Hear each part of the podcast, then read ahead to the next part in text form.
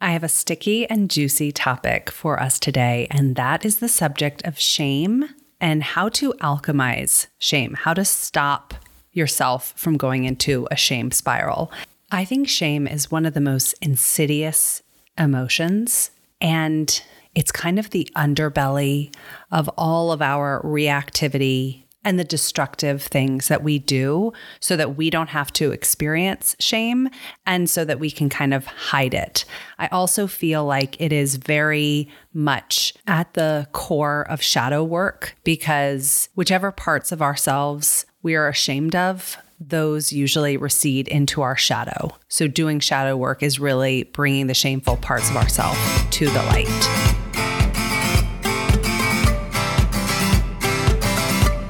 Welcome to Love Liz, the podcast that's all about inspiring you to be yourself, find true love, and live your purpose. This is for all of you seekers with deep desires who are struggling with your own self worth and figuring out how to make your dreams come true. I'm your host, Liz Newcomer, actor turned Enneagram coach, human design practitioner, wife, and mama. I believe that who you are is enough to create the life and love you desire. Listen to find out why.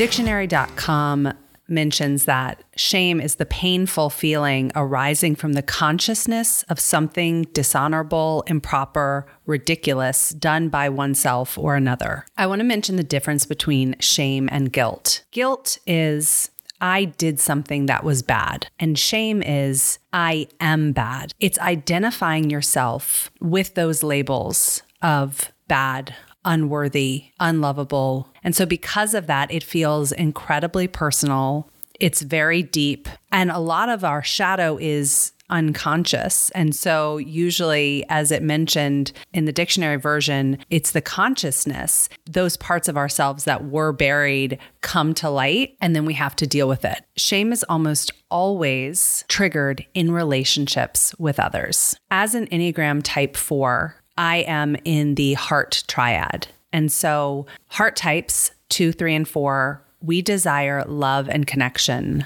That is our primary motivation in life. And we experience grief when we feel disconnected. And we also feel shame when we feel unloved or unappreciated, not valued, invalidated. So, what all heart types do. And even if you're not a heart type, we're all social creatures. So, what we do is we create an image of ourself that will get us love, that will assure that we'll be accepted. All of that energy and attention that goes to maintaining that facade, that mask that we wear to be loved, it's a really vulnerable construct. And usually, what happens when you pass up the age of 25 and you start to do personal growth work is it feels like you're peeling the layers back, right? Peeling the onion, taking off the mask, and getting back to who you really are. And I think that shame is really the core of how and why you constructed that mask in the first place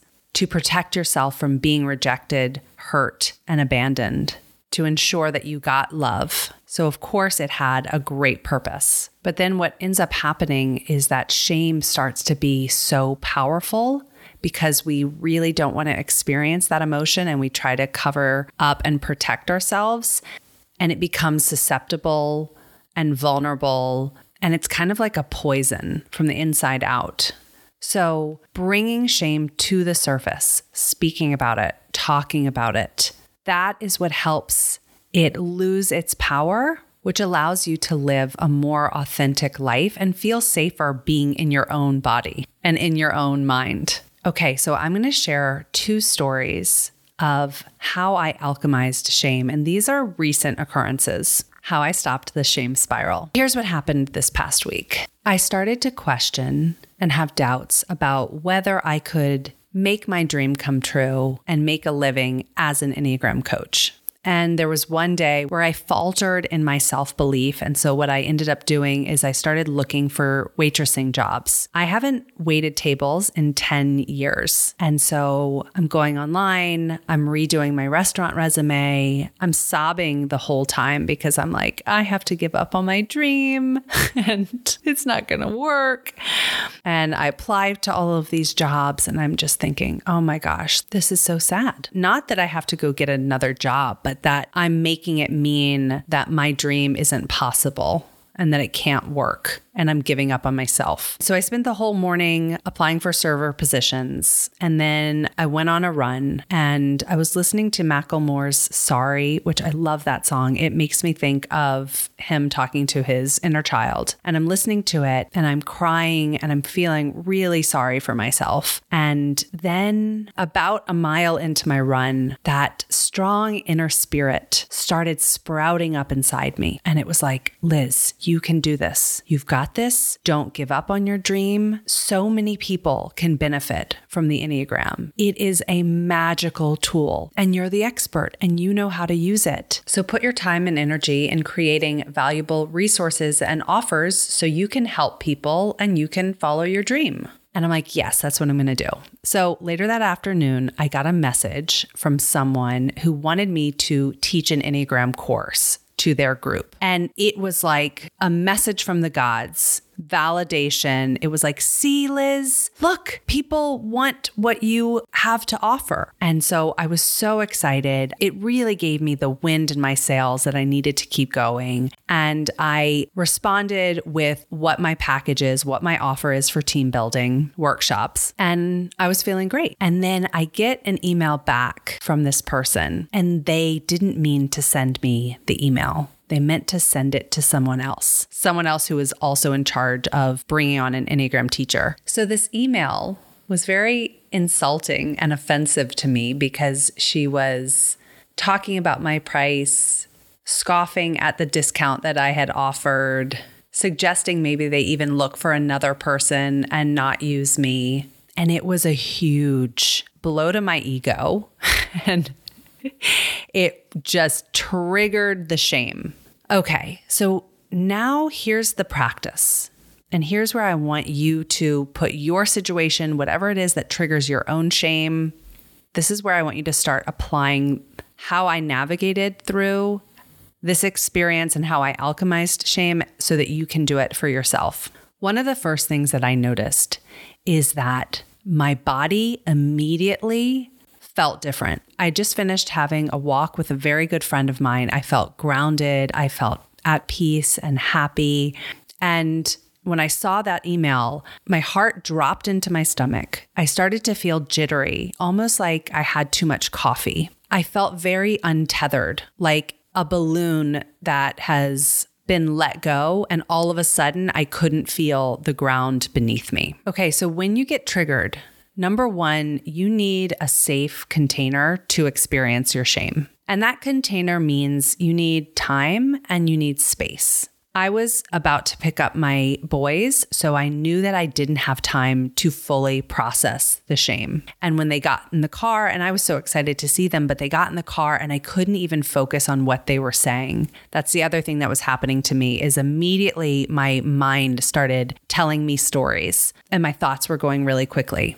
So, body feels untethered, feels shaky, mind is going to worst case scenario. And I just was saying to myself, we will process this. Don't worry. It's okay. We'll process this. When I gave myself that safe container, that time and space to do so, in the meantime, I knew that the first thing that I needed to deal with was just the physical sensations and the emotions that I was having. And this is where you need to cut the cord between the narrative and the actual experience of shame. One of my favorite teachers, Josh Pais, he always talked about that we have this like big book of our story. I imagine this huge, like leather bound, old storybook. It's heavy, right? And it's thick and it's dense and it's got all of your stories. And he'd be like, okay, bring out the storybook. We'll get to bringing it out. But in the moment when you are feeling those intense physical and emotional sensations, it is not time to connect it to the story. It's time to calm your nervous system, to do breath work, to ground your feet, slow everything down. And I like to really get inside and try to locate where am I feeling this? What color is it? What's the texture? And I create more space for that emotion to exist without revving it up with the story. What the story does is if your emotion is a hamster wheel, the narrative is the hamster that just keeps that wheel spinning, keeps it going, and it stays there for a lot longer. So that's what I did. I just took things slowly, really tried to focus on what was in front of me, deep breaths. Okay, so the next step that you do is you bring out that big storybook and you tell that narrative. You can tell that narrative to a person who is a really compassionate listener and will totally hear you out. You can talk it out loud to yourself. You can write it in a journal, but you just get it out there. And even better, if you make it like a soap opera, so melodramatic, like really go to worst case scenario, but with a sense of humor. Okay, so I let myself do that. And I was like, she thinks I'm a terrible teacher. I'm a greedy person. I'm never going to make it as an Enneagram coach. How dare I even think of it? You, Liz, you must. All of a sudden, I'm going into British. It adds to the melodramatic effect. You must go back to waiting tables. How dare you, you entitled little piece of doo doo. Down you go. Who do you think you are? Right? So you just like, now there's something that, like, by adding that flavor of melodrama, it helps you disconnect and detach a little bit of the story. If you remember at the beginning of the podcast, I was talking about how shame is identifying with that label as I'm unworthy. There's something wrong with me. I'm inherently unlovable. And so by blowing it out in this way, all of a sudden there's some space between who you really are and the truth of it all. That's really helpful with shame. Okay, so you play it all out. Worst case scenario. So when I was teaching improv, I was taught that there is a specific formula that almost all improvisations follow. In the beginning, you meet the character, who they are, what the relationship is, where they are, what they're doing, how they feel about it. Ideally, that all gets introduced in the first few minutes of the scene. And then there's an introduction of the game, whatever the game is of the scene, whatever makes it fun, right? So let's say in this scenario, it's me and the person who sent the email. So we establish I'm making a proposal. She's kind of like the boss. She's going to decide whether or not she takes the proposal. That's who we are. That's what's happening. That's how we feel about it. I'm excited. And then all of a sudden, the game of the scene, the thing that makes it fun and juicy is the fact that I heard what I wasn't supposed to hear. It's almost like I became a mind reader. So then that is the thing that's fun from an improv perspective, if you're watching this in a comedy. Now take it on a highway straight to hell. So make it the next time, then I find out something even worse that she says about me. And then again, even worse than that. And it's like, just lay it on thick. And then you end in hell. And that's part of the comedy, that's part of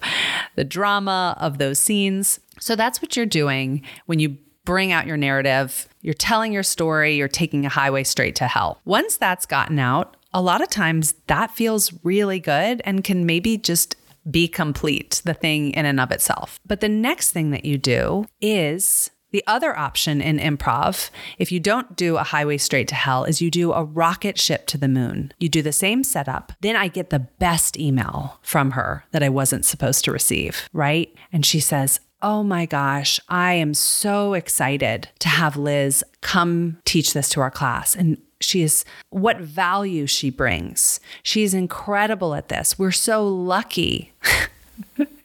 and you just paint that picture. You let yourself imagine what you desire, how you want to be seen, what you want to hear. That's so lovely. And it's really nice to do that second because then it's like a very lovely reward that you get. Okay, so you take a rocket ship to the moon. You're on the moon now. All is good. All is well. But the last part is an integration, letting go of the outcome, coming back to your truth. Now you've gone to both extremes. It's reconciling the difference. And it's moving forward with both and. To me, it looks something like she may not find value in my work, and I value my work and I value what I do. And that's what matters. That's what stops the shame. It allows her to have her truth, to have her experience. And then it gives me the space to not abandon myself and reject myself and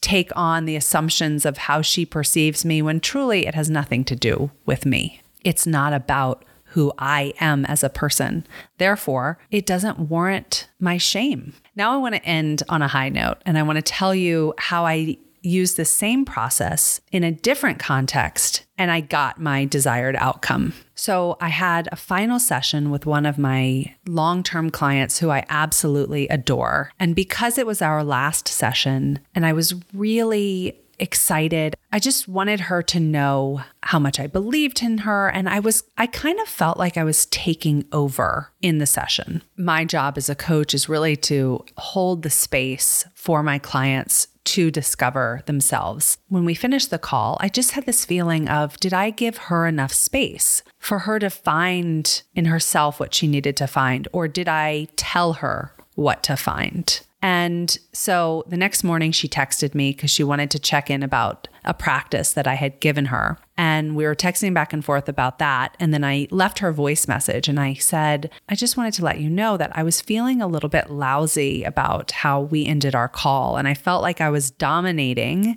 And I want you to know how much I love you and believe in you. And, you know, I wanted to check in and see how you felt. And I apologize if I took over the session. And I was expecting to hear right back from her, but I didn't. And then I had another few calls, so I was distracted. And then I realized she hasn't responded to me. And then the shame spiral began and I made it mean that I'm a terrible coach and she's never going to want to use me and and then I did the best case scenario and I said, "Actually, she hasn't responded because she forgot because it absolutely wasn't an issue at all and she loves me and adores me and nothing has changed in her eyes and we're as close as ever." So throughout that day, I still didn't hear from her. That night, nothing. The next morning, nothing. And it's a process. It's not like it's easy you have to keep your eyes on the prize. You have to keep focused on what is true, right? Which is maybe she does think I'm the worst coach. And that tarnished our relationship forever. And that will make me so sad. And I will take whatever lesson I can from that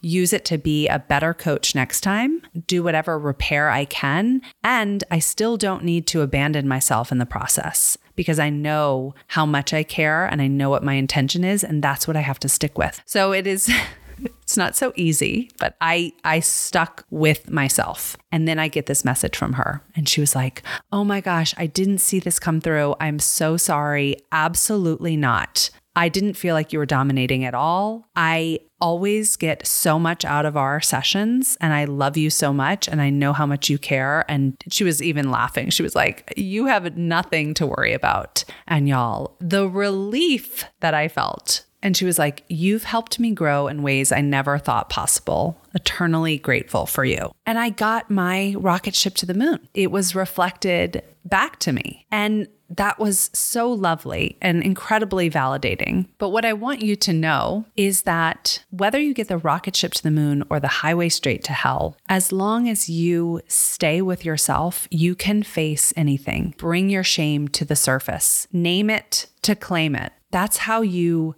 get your power back. That's how you repair your relationship with yourself. And shame is an unproductive emotion and it doesn't help anyone. It doesn't help you be a better person to feel ashamed. So, shame is valuable. It has something to teach you and it can be alchemized, it can be integrated into the wholeness of who you are, the totality of you. I hope this podcast resonated with you. I hope it gives you some tools to stop yourself from going down a shame spiral, alchemizing it into a form where you can empower yourself to be who you are and continue on this journey. And until next time, love, Liz.